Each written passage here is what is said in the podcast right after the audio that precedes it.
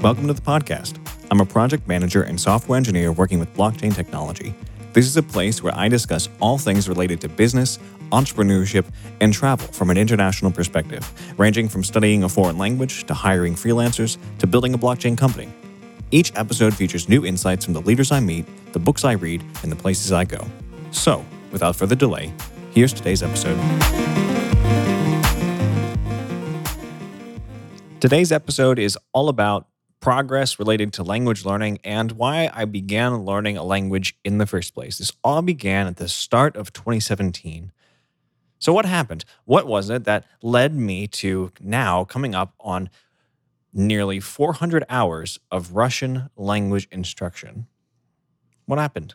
So, I was convinced back in at the end of 2016 that I was going to actually learn a language. I had a very poor experience learning languages growing up.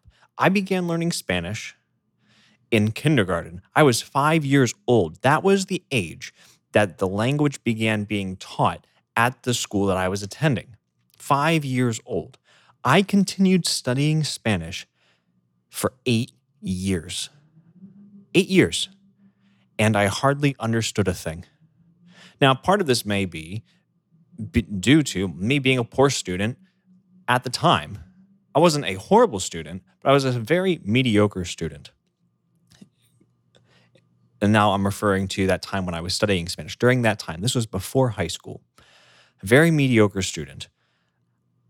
After all of those years of Spanish, I don't think I could have said more than I, don't think that I could have counted to 100 or d- done more than count to 100 and perhaps say my name, say my age, and say a few bits of vocabulary, like how to say the word for fruit and vegetables. That was it. I specifically remember the difficulty paying attention in the classes that I was in.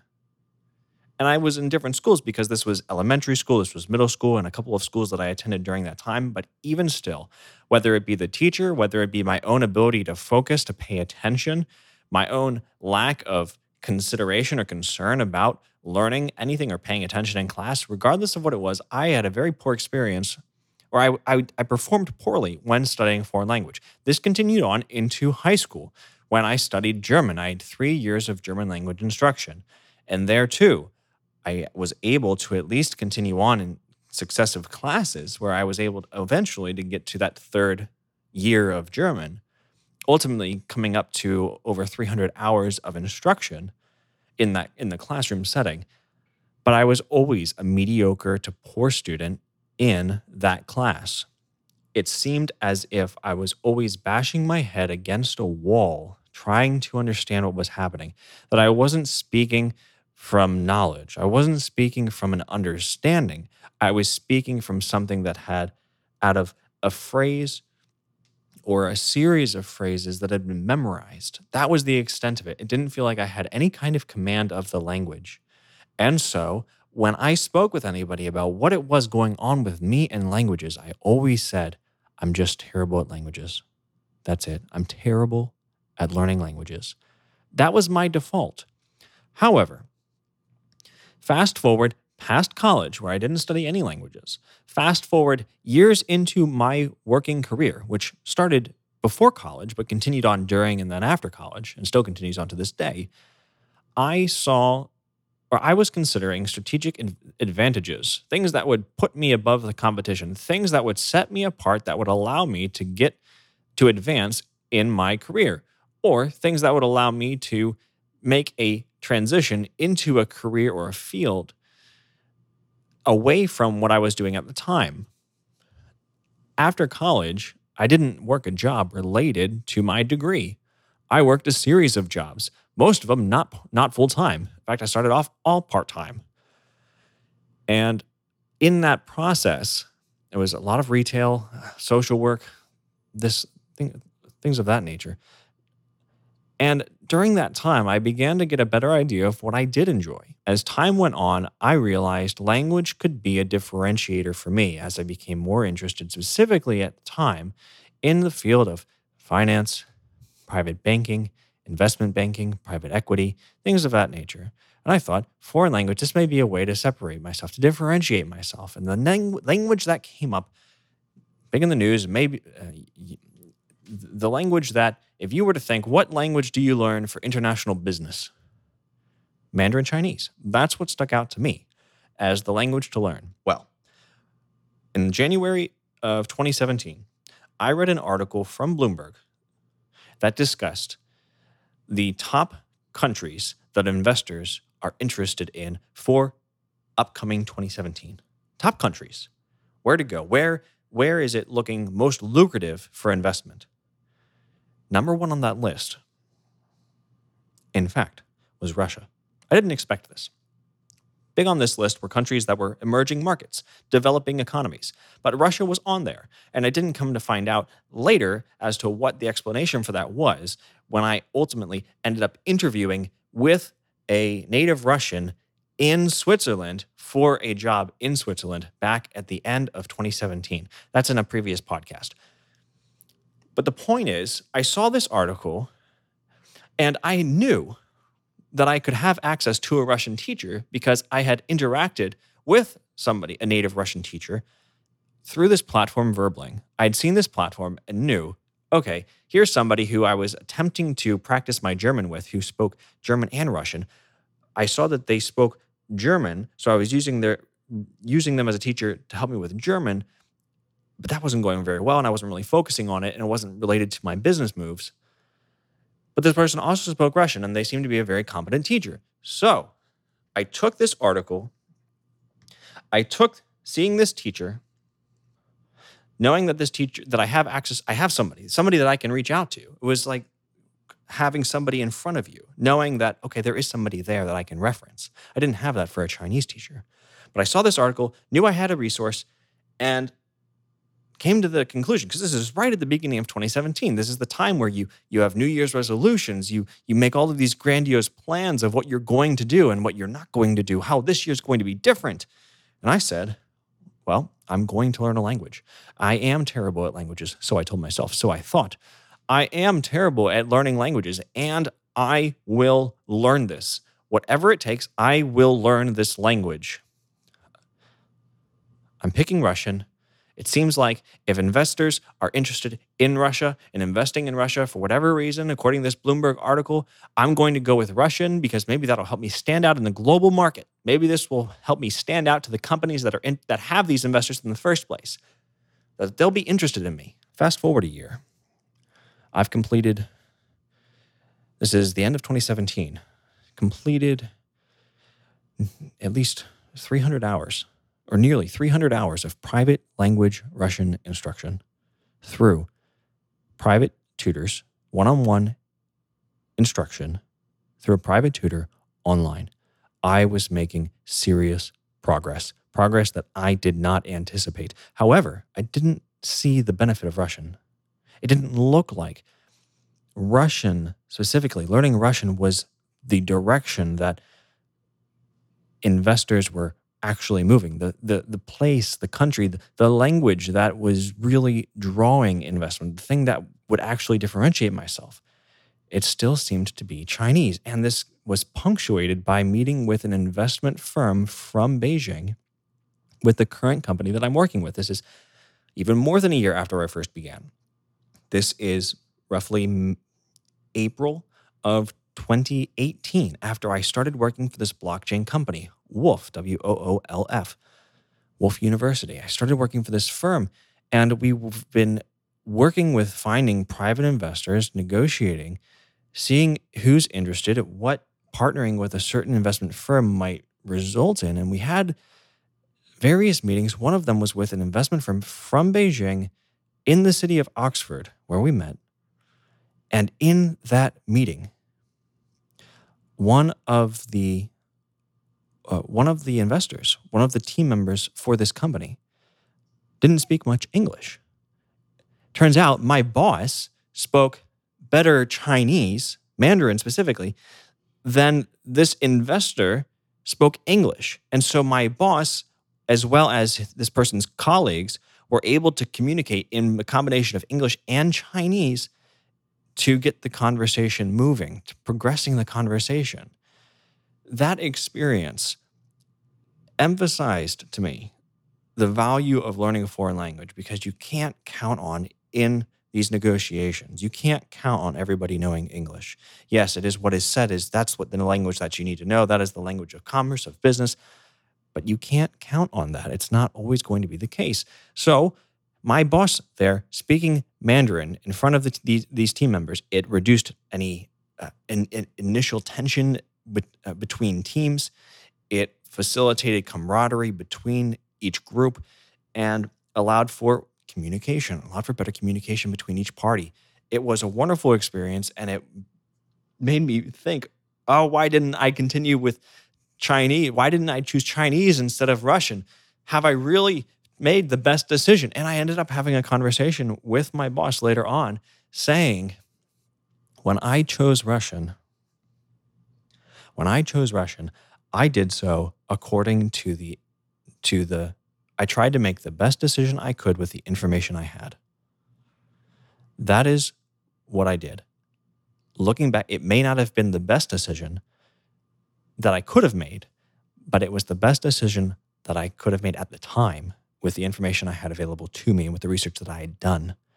In fact, this is something that's been echoed by physicians that I've shadowed in years gone by. In high school, I shadowed a, a surgeon at the at Johns Hopkins University this was my senior year in high school, and we were doing shadowing. It was part of a physics course. Uh, they had a shadowing component built into it. So, in that shadowing part, the physician said to me, or this surgeon said to me, You don't always make the best decisions. Sometimes your choices aren't the ones that solve the problems or heal the patient. But you can't retroactively look back and chide yourself for what you didn't know. You can look back and say how you could have made better decisions, how you could have investigated or done things in a different way with what you had at the time, but you can't go back and judge yourself or grade yourself according to what you didn't have available to you, what you could not have done. So, in those situations, when you're deciding on what to do when it comes to performing surgery, deciding treatment for somebody, you make the best decision you can with the information that you have at the time. And so I said that to my boss. This is what I did with Russian. And that seemed logical. He agreed that that was, at the time, indeed a logical decision, though did not turn out to be perhaps the best decision. So this is a few months ago now, three, four months ago. Moving forward, this company, Woolf University, this is a combination. It is an education company, but we're we are using some cutting edge technology as well. This is blockchain technology that we're working with. Just a few weeks ago, just a few weeks ago, our company was invited by an organization called EdCrunch. EdCrunch is a global conference for technology in education. We were invited just a few weeks ago to be one of the speakers at this event. What does that matter? Well, it's one, an event for education, for technology in education, which coincides with exactly what we're doing as a company, but it's based in Moscow. It is based in Moscow. We have been invited to speak at a at a conference which is it's in Russia. It's in the place where I would be able to practice Russian. I would be able to practice Russian. Not only practice, but I would be able to speak with other people who are speaking Russian because it's in Russia. This just came up. This is something that I didn't think about before, that I didn't foresee, that didn't that if I were to look back and and think, could this be a possibility of what would happen when I first began studying Russian? This isn't something that I would have considered. And yet, here it is, this event that coincides exactly with the company that I'm working for exactly what our mission is, what we're doing, and it allow it's going to allow me to practice to converse with in Russian and potentially potentially depending on who we meet here develop relationships because I'm going to be able to communicate in Russian that I would not have been able to develop otherwise. And that's an exceptionally exciting prospect. This event is scheduled for the 1st and 2nd of October. We have been invited, and part of that invitation means if you've ever tried to travel to travel to Russia and you are a United States citizen, it means you require sponsorship from somebody within Russia in order to go to Russia. We have been provided sponsorship. We will be able to have visas to travel to Russia and to get in to be a part of the conference without trouble. So, this is related on one hand to what I'm doing with my current company. But on the other hand, this is a tale of what uh, of what comes from learning a foreign language. This is an this is a description.